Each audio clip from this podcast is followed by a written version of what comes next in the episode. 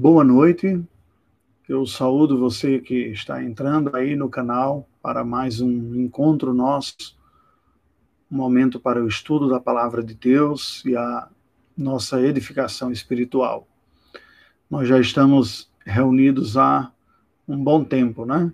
O que seria uma quarentena já completou seus 100 dias aí. E nós já estamos aí algumas boas semanas caminhando juntos. Para mim, é um, prazer estar com você, ainda que virtualmente. E o desejo, obviamente, era poder estar presente presencialmente, né? Estarmos juntos. Mas é uma satisfação. Hoje, como anunciei no título aí, você pode ver, nós vamos refletir, continuar refletindo sobre esta missão da igreja, este chamado, a vocação que Deus deu para o seu povo, no que diz respeito à sua tarefa, à sua atuação. Estamos já há algumas semanas estudando isso. Hoje é o penúltimo estudo sobre a missão da igreja a partir das falas de Cristo Jesus. Nós caminhamos nestas três anteriores pelos primeiros três evangelhos, Mateus, Marcos e Lucas, e hoje chegamos numa abordagem inicial do evangelho segundo João. Espero na semana que, me, que vem concluir com as palavras de Cristo conforme é, surgem na abertura do livro de Atos dos Apóstolos. Vamos orar rogando a bênção do Senhor. Deus bendito, nós te agradecemos por mais uma oportunidade de refletirmos na tua palavra, de estudarmos o que ela nos diz sobre um tema tão importante que diz respeito à nossa vida e à dinâmica da nossa vida, a nossa vocação, a missão da igreja. Assista-nos em nome de Jesus. Amém. Possivelmente, de todas as chamadas comissões registradas pelos evangelistas, pelos autores dos, evangelhos, a de João é aquela que nos apresenta a informação mais compacta, segundo o quadro preparado pelo missiólogo David Hasselgrave, que olha alguns elementos, cinco elementos presentes nas grandes comissões. Nem todos, é, todas as comissões narradas pelos evangelistas têm todos os cinco elementos. Os cinco elementos. É, estes cinco elementos estão presentes é, explicitamente na grande comissão de Mateus e também na de Lucas. Depois nós temos João com três destes elementos. João não, Lu, Marcos com três destes elementos. João aparece com apenas um deles, que é a base da autoridade. Então, nós vamos refletir a partir disso e ampliar. E, por fim, temos as palavras registradas em Atos, que tem quatro destes. A grande comissão, segundo João, está descrita no capítulo de número 20, porque todas essas comissões são as palavras finais de Cristo à sua igreja, orientando a missão da igreja. Entretanto, é, conforme o destaque e a ênfase que cada um dos evangelistas deu. Estas comissões não são concorrentes entre si, elas não são discordantes entre si. A maneira mais apropriada de fazermos é olharmos o todo da Escritura como uma só palavra de Deus. Portanto, as diferenças devem ser interpretadas como ênfases em virtude de público-alvos e, portanto, para montar o quadro maior, né, ou quebra-cabeça completo, nós olhamos como é, ênfases complementares. Algumas destas abordagens são mais completas que as outras, como eu citei o caso de Mateus e a de Lucas. João, contudo, nos apresenta essa sua comissão dentro de um contexto da aparição de Cristo, que está registrado no capítulo 20. Eu lerei os versículos uh, de 19 a 23 que nos dão esta amplitude maior. Mas é, as palavras têm um contexto em comum muito semelhante. Diz assim: Ao cair da tarde daquele dia, o primeiro da semana, trancadas as portas da casa onde estavam os discípulos com medo dos judeus, veio Jesus, pôs-se no meio e disse-lhes: Paz seja convosco. E dizendo isto, lhes mostrou as mãos e o lado. Alegraram-se, portanto, os discípulos ao verem o Senhor. E aqui vem precisamente agora a comissão, segundo João. Disse-lhes, pois, Jesus outra vez: Paz seja convosco. Assim como o Pai me enviou, eu vos envio. É este o termo da comissão segundo João. Assim como o Pai me enviou, eu vos envio. A segunda porção, portanto, do versículo de número 21. E continua o texto: E havendo dito isto, soprou sobre eles e disse-lhes: Recebei o Espírito Santo. Se alguns perdoardes, se de alguns perdoardes os pecados, são-lhes perdoados, e se lhes retiverdes, são retidos. O que é que nós vemos aqui? O contexto não poderia ser um contexto mais curioso. Os discípulos ainda estão confusos, atordoados, amedrontados. Nos diz o texto sagrado que eles estavam naquela casa a portas fechadas, fechadas porque estavam com medo dos judeus. Houve um, um julgamento uh, tendencioso, uma condenação injusta do Messias, Jesus Cristo, o Senhor, uma execução cruel e impiedosa do Salvador, de um homem que não tinha pecado algum, que não tinha cometido crime nenhum, que era sabido de todos que assim ocorrera, omissões diversas da parte não apenas de autoridade, autoridades romanas como Pilatos, mas também de muita liderança judaica, até dos próprios discípulos de Cristo, que pensando em salvar sua própria pele, fugiram. A maioria deles abandonaram o nosso Senhor e o deixaram entregues a toda a fúria dos seus inimigos, aqueles que estavam invejosos de sua atuação. A verdade é que os discípulos sabiam já, a essa altura aqui, que o Salvador, o Redentor, o Senhor deles havia morrido, havia sido crucificado na sexta-feira. É verdade que neste primeiro dia, no domingo, é, alguns já haviam testemunhado de sua ressurreição. Estas aparições haviam sido um tanto quanto discretas ainda e pequenas. Os versículos anteriores é, do capítulo 20 nos apresentam os, as pessoas que testemunharam esta ressurreição de Cristo. Maria Madalena, especificamente, é, ganha aqui oito versículos sendo descritos em como Cristo aparece para ela mesma. Mas anteriormente houve o testemunho ocular de Pedro e João que viram o túmulo vazio, mas ainda não haviam visto a Cristo Jesus. Todos os evangelhos nos apresentam, em alguma medida, esse contexto. São narrativas de partes diferentes deste momento, com ênfases diferentes de acordo com o objetivo de cada um dos autores, destacando aspectos que queriam abordar é, deste momento da vida do nosso Senhor, momento pós-morte, momento pós-ressurreição aqui.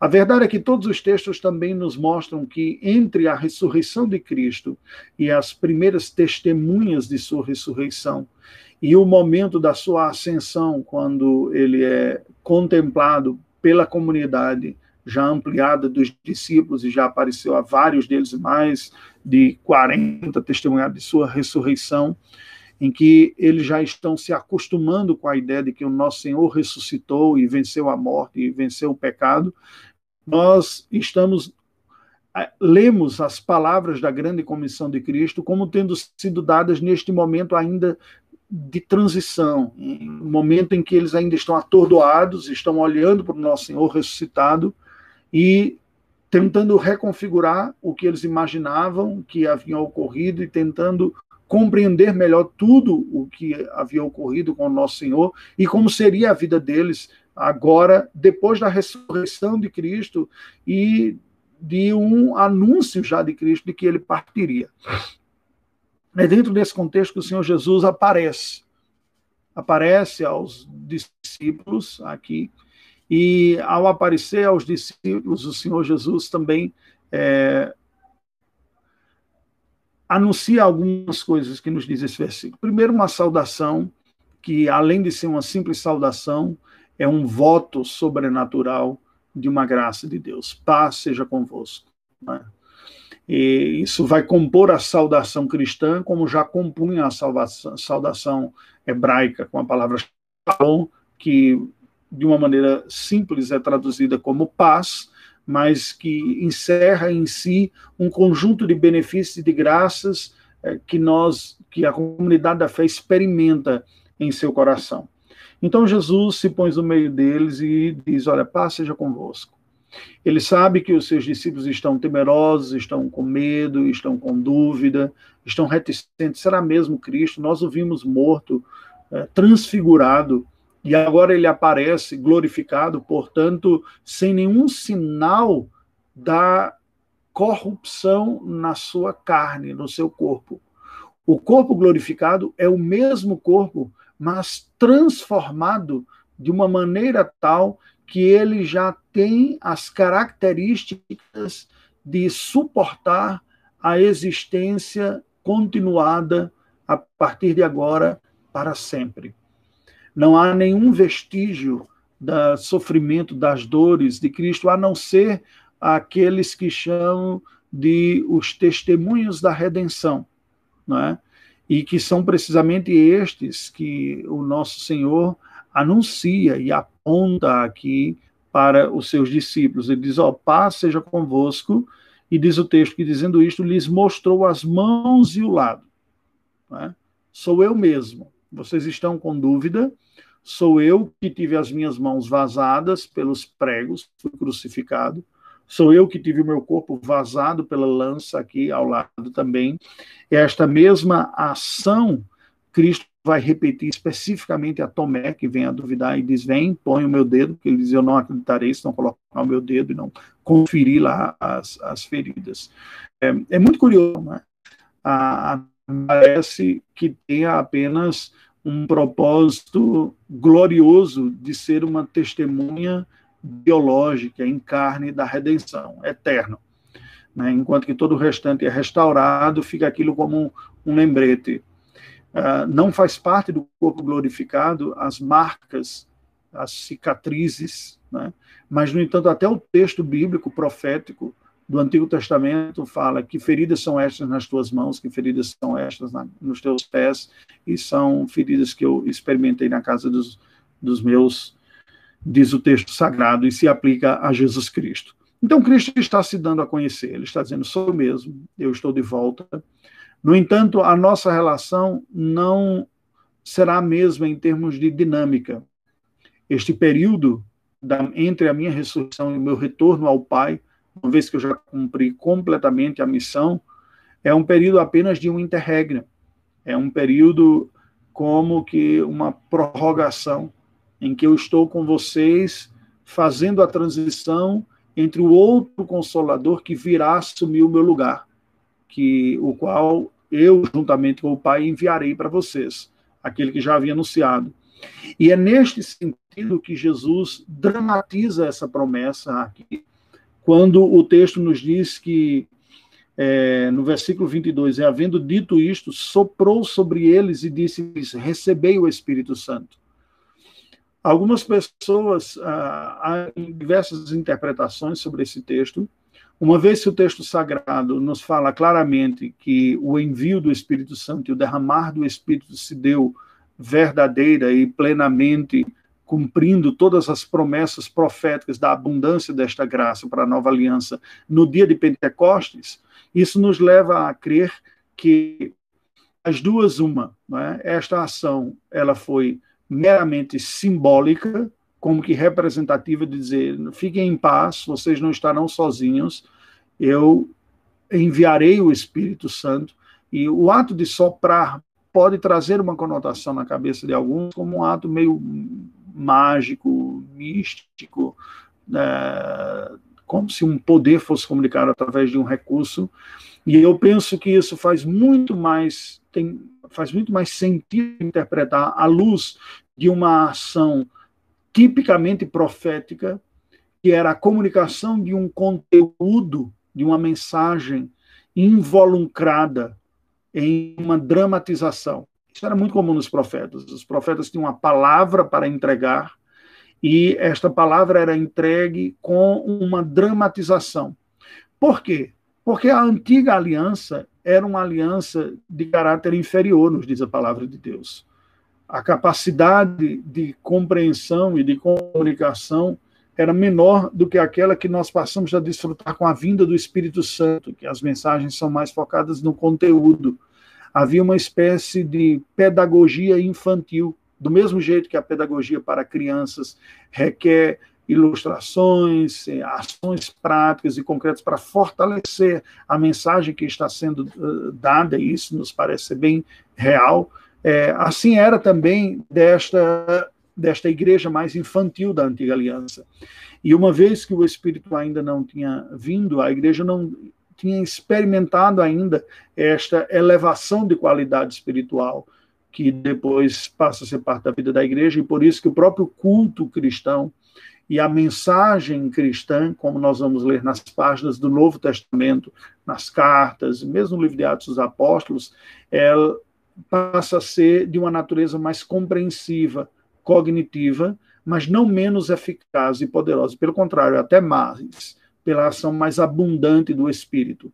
Então, há uma, um, uma maneira de nós interpretarmos isso como sendo esta dramatização profética de Cristo, ele está dizendo, mas há uma, uma ligação que este drama pode fazer com a própria palavra. Tanto na língua hebraica quanto na língua grega, as palavras usadas para espírito são também as mesmas palavras para vento. Então, você tem ruach no hebraico, que é o vento, e alguns trocadilhos vão aparecer, inclusive no texto sagrado, quando diz: No princípio criou Deus os céus e a terra, e a terra, porém, era sem forma e vazia, e o Espírito de Deus pairava por sobre a superfície das águas, como que planava. Imagine agora você ler isso com uma palavra que diz: E o vento de Deus pairava.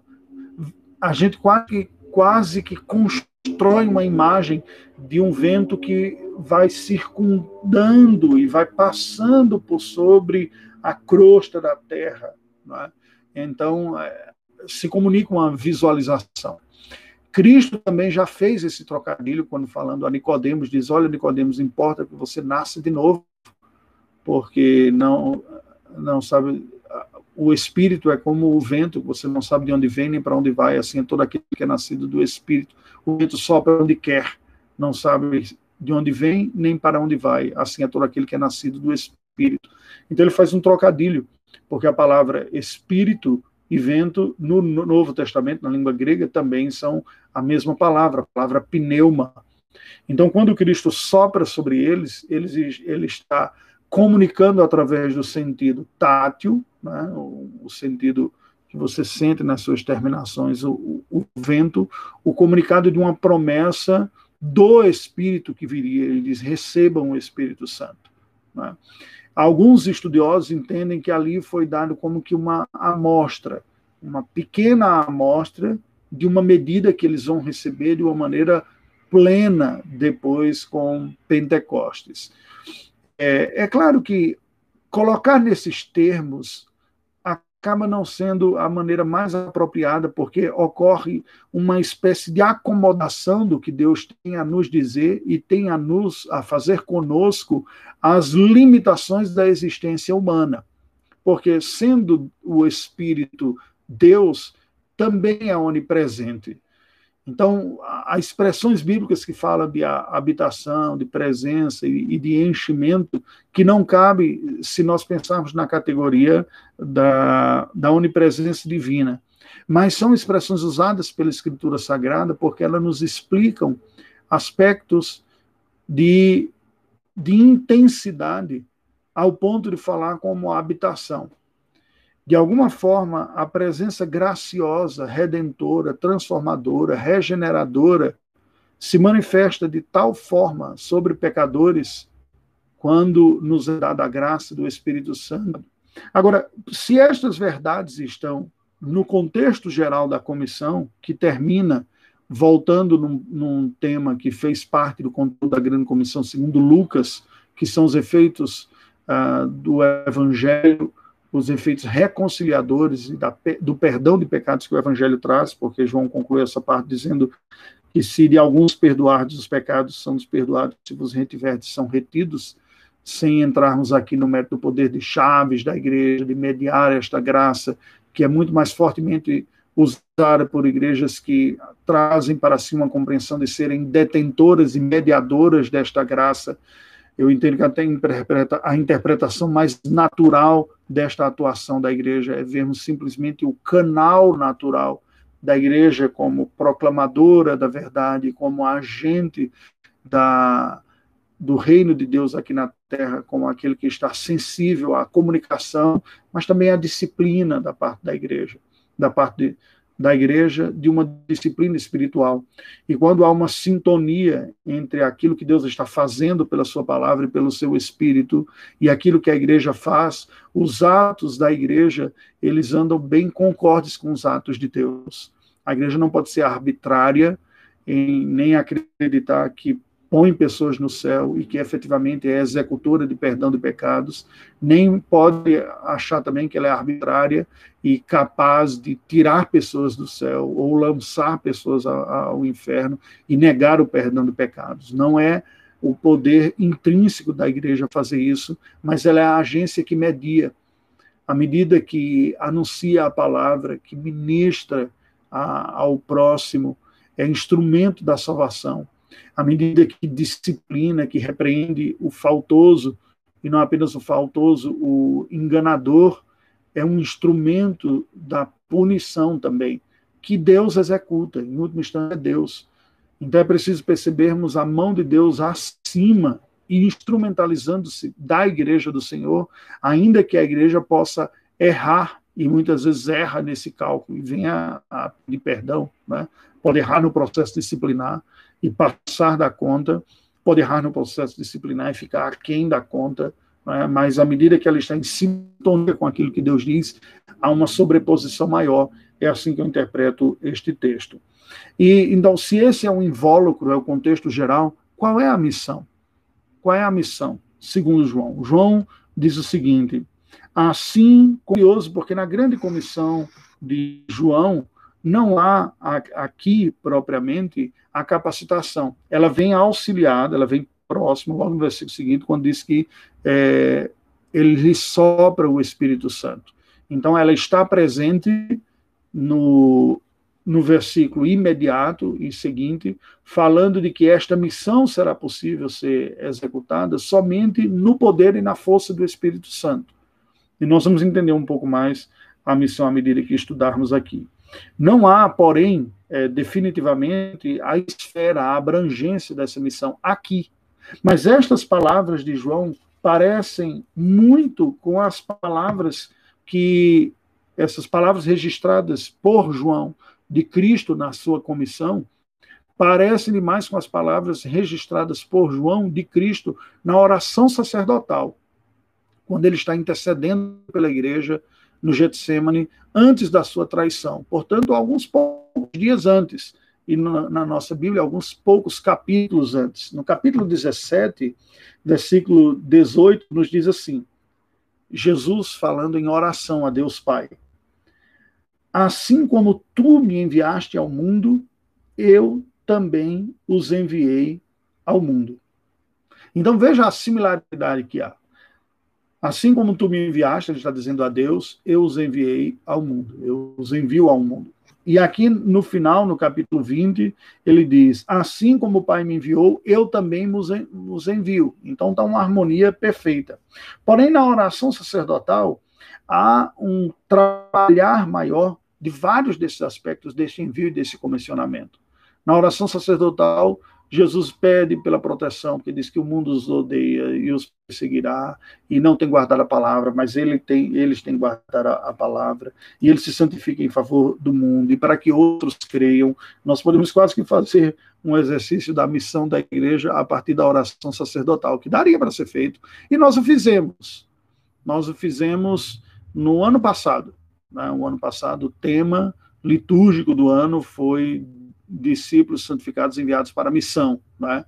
E eu trabalhei um pouco esse aspecto da missão nas classes únicas de escola dominical, enquanto que o reverendo Edson trabalhou os aspectos da santificação da vida da igreja. Mas voltando para a grande comissão de João, nós vemos que a esfera não aparece aqui, a não ser o que ele diz: Eu envio a eles como tu me enviaste.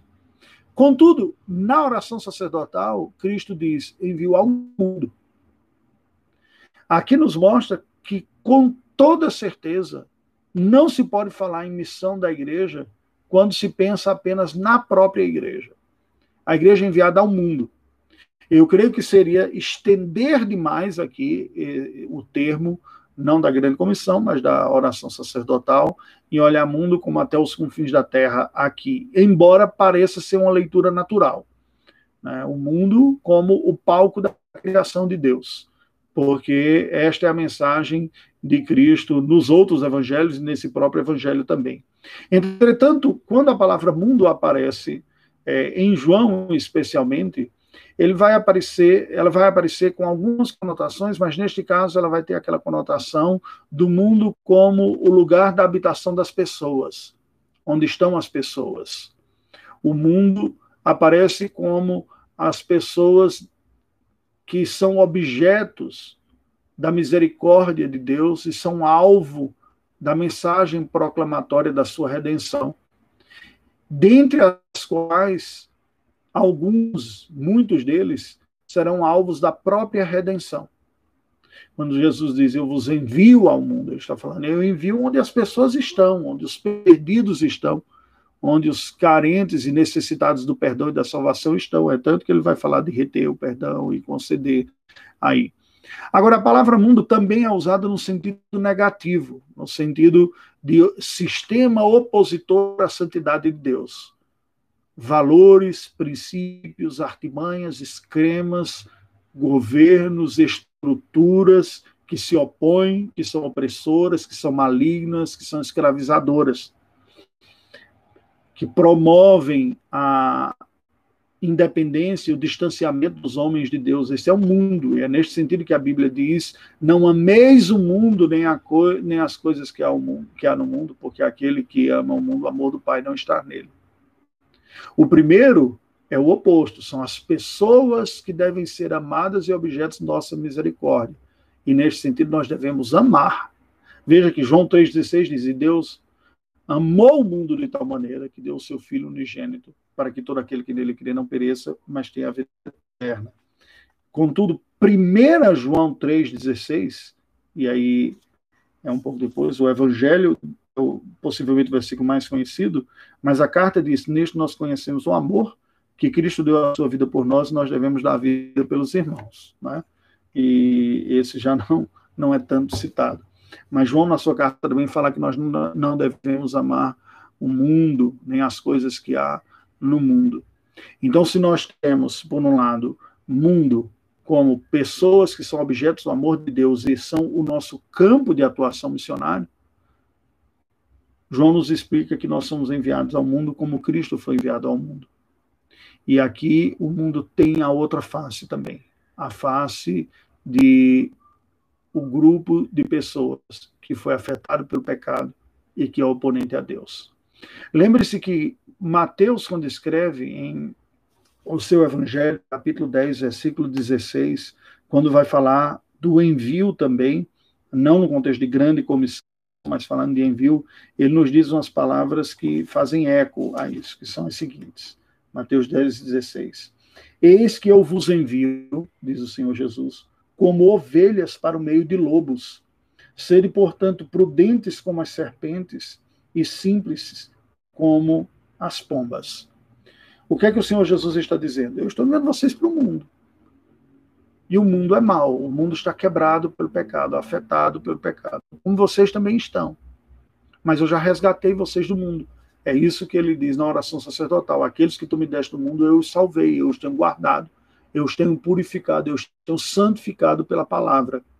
Mas nós somos enviados onde o mundo está sendo mundo, onde as pessoas ainda não experimentaram a redenção. Portanto, a igreja não é fiel, ela peca. Preste atenção que isso é importante. A igreja peca quando ela pensa em suas programações voltadas para os seus próprios membros exclusivamente.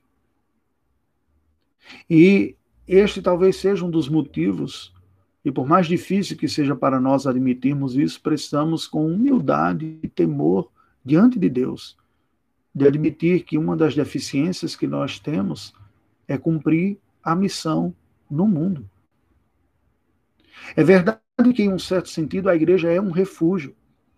A igreja é um quartel onde nós preparamos os, os soldados deveria ser, esse talvez seja o, o, aspecto mais diferente, mais deficiente.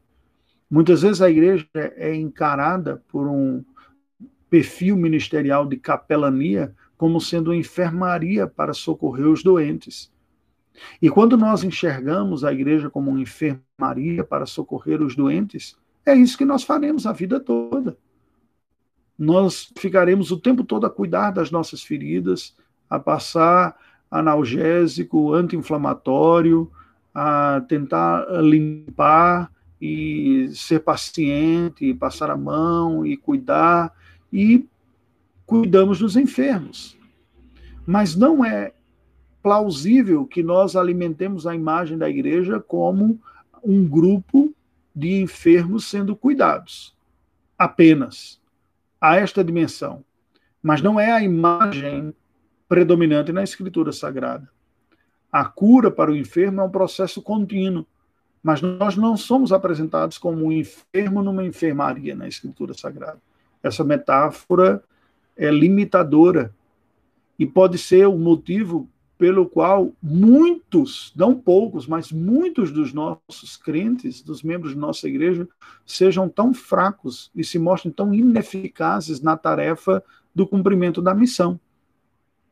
Algumas outras pessoas, e eu digo isso baseado numa fala de, de um, um missiólogo nosso, brasileiro, reverendo Ricardo Agreste, apresentam outra figura que é a igreja como uma empresa, uma instituição, com planilha, com alvos, com metas, com objetivos, com funções, com checklist ao final do dia. E eu não estou com isso querendo, nem ele, né? estava querendo negar a importância das responsabilidades e competências. Mas quando nós olhamos a igreja simplesmente como uma instituição que oferece um produto e que tem uma produção como toda a indústria, que tem que produzir X produtos por mês, tantos produtos por dia, e esses produtos são eles: mensagens, aconselhamentos, visitações, aulas de escola dominical, cursos. Nós estamos olhando a, a igreja de uma forma fria e empresarial e perdemos a dinâmica sobrenatural essencialmente que marca a igreja. Um outro problema de vermos isso é quando nós olhamos a igreja como aquela produtora desses recursos que os membros são os consumidores. Então, quando se olha assim, a igreja está completamente voltada para dentro de si mesma. E neste sentido, ela não diferencia-se muito da enfermaria. A diferença é que agora, ao invés de termos doentes na enfermaria sendo cuidados, nós nos vemos como clientes de uma empresa em consumindo produtos. Pagamos uma mensalidade, que é o dízimo, e esperamos receber produtos que consumimos. Esta certamente é uma tentação muito comum em nosso meio de olharmos a programação e a atividade e a missão da igreja como oferecer produto para consumo interno daqueles que fazem parte. Contudo, Cristo apresenta uma visão diferente. Ele diz: a missão de vocês deve se espelhar na minha.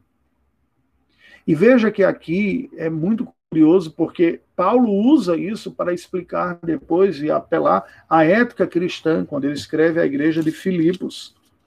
Ele faz uma das reflexões mais belas e ricas do apóstolo, que é uma aplicação a partir da teologia. Ele consegue fazer isso muito bem, né? Pela graça que Deus lhe deu. Capítulo 2, versículo 5. Tende em vós o mesmo sentimento que houve também em Cristo Jesus, pois ele, subsistindo em forma de Deus, não julgou como usurpação o, seu, o ser igual a Deus, mas a si mesmo se esvaziou, assumindo a forma de servo, tornando-se em semelhança de homens e reconhecido em figura humana, a si mesmo se humilhou, tornando-se obediente até a morte e morte de cruz. O que é que nos é dito aqui? Quando nós pensamos, bem, como é que nós somos enviados à semelhança de Cristo? Certamente há aspectos que não são iguais. Não é? Nenhuma obra que nós venhamos a, a fazer terá o poder de salvar alguém nem mesmo a atuação evangelística e missionária. Não somos nós os salvadores. Nós seremos apenas o canal ou o porta-voz do Salvador Jesus Cristo e da mensagem salvadora, mas não somos nós. Ele é o Salvador, sempre. Nunca podemos perder isso de vista. Por outro lado, veja as implicações disso. Cristo deixa a glória celestial e assume a humanidade. Portanto, não se cumpre missão sem uma consciente obediência, consciente disposição e consciente compreensão das barreiras que precisarão ser cumpridas, superadas, e um preço que esta entrega traz. Para o Filho de Deus foi absurdo, incomparável, ninguém vai conseguir fazer. Ele deixa a glória divina celestial e assume a humanidade. Não há ação mais altruísta entre os seres humanos que se compare à ação de Cristo de despojar-se dos benefícios da plenitude e da glória divina para acomodar-se à condição humana. Mas veja que, em um certo sentido, isso vai ocorrer numa proporção bem menor com toda iniciativa missionária. Quando eu saio do conforto da minha casa e vou à casa do meu vizinho, eu saí da minha zona de segurança e entrei num espaço do outro, passando a correr risco de rejeição, de questionamento, seja lá o que for. Quando eu saio da minha, do meu andar e me dirijo a um outro andar no meu prédio, a mesma coisa.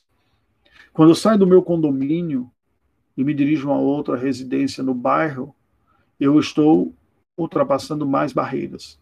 Quando eu saio do meu grupo de convívio social, econômico, linguístico e vou a um outro, eu tenho mais barreiras a superar. Barreiras econômicas, barreiras linguísticas, e não estou falando apenas idiomáticas, estou falando até dialetais. Porque uma é a fala da classe média, outra é a fala da classe acadêmica, outra é a fala da favela, da comunidade. O uso dos substantivos, as formulações das sentenças são assim. Eu, como pastor, tenho tido a experiência. Boa noite, alguns estão saudando aqui. Eu tenho tido a experiência de falar desde em, em ambientes extremamente limitados, cuja linguagem precisa passar não que a pessoa tenha pouca capacidade compreensiva, eu não creio nisso, mas a linguagem tem que se ajustar à linguagem que é usada em cada meio, desde uma comunidade simples até uma mais sofisticada. E isso requer alguma medida de esforço e de acomodação, como Cristo experimentou uma acomodação sem pecado à condição humana. A maneira mais forte, e eu acho fascinante de ver isso, é o trabalho missionário transcultural. Porque, em termos de ministério, é o que eu vejo como mais próximo disso.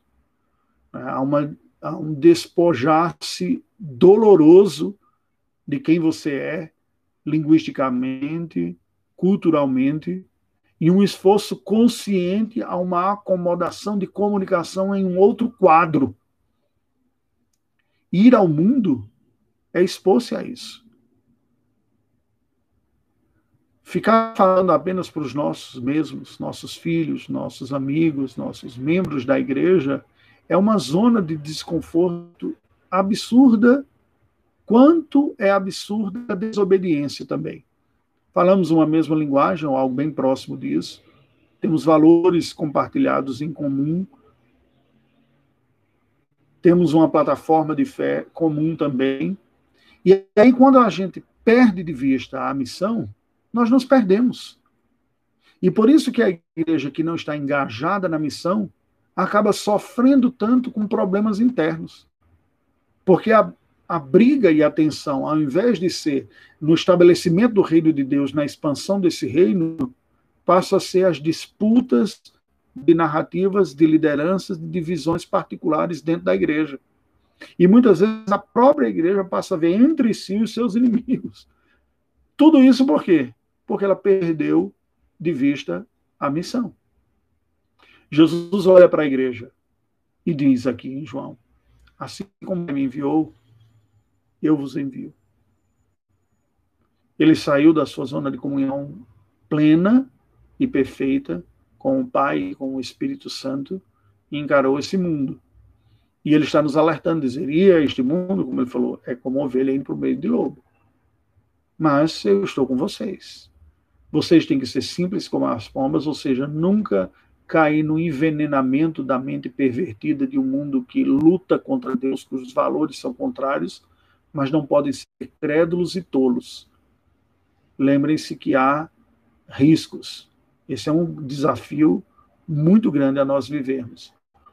E os desafios não são apenas com os do mundo. Porque quando nós não estamos em missão no mundo, nós nos mundanizamos e o mundo que habita em nós aparece.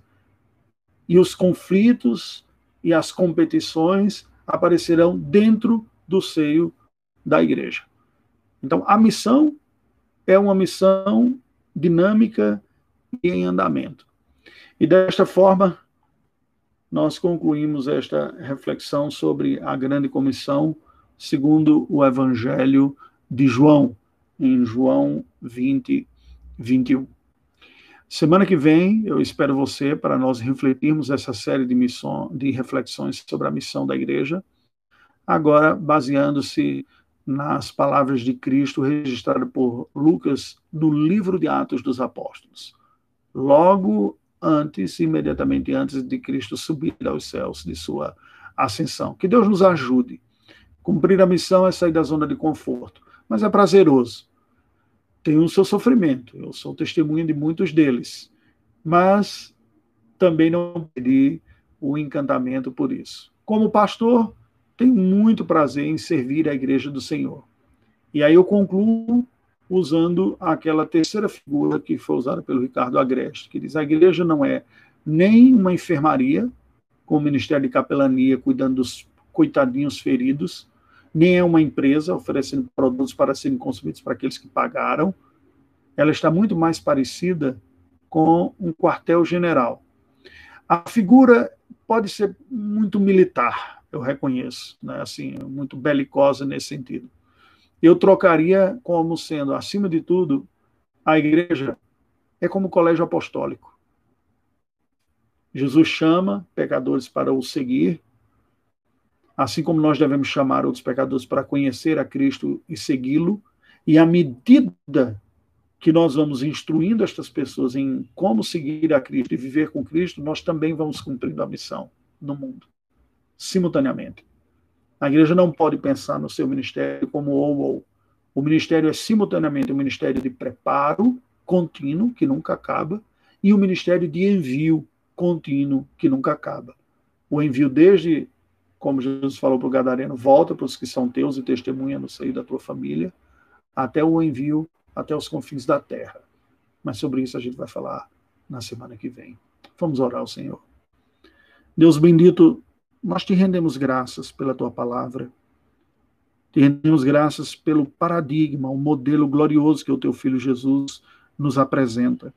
Tendo sido enviado por ti, foi obediente, despojou-se de sua glória, assumiu a forma de servo, cumpriu a sua missão, treinou a liderança da sua igreja e pagou o preço do resgate dela.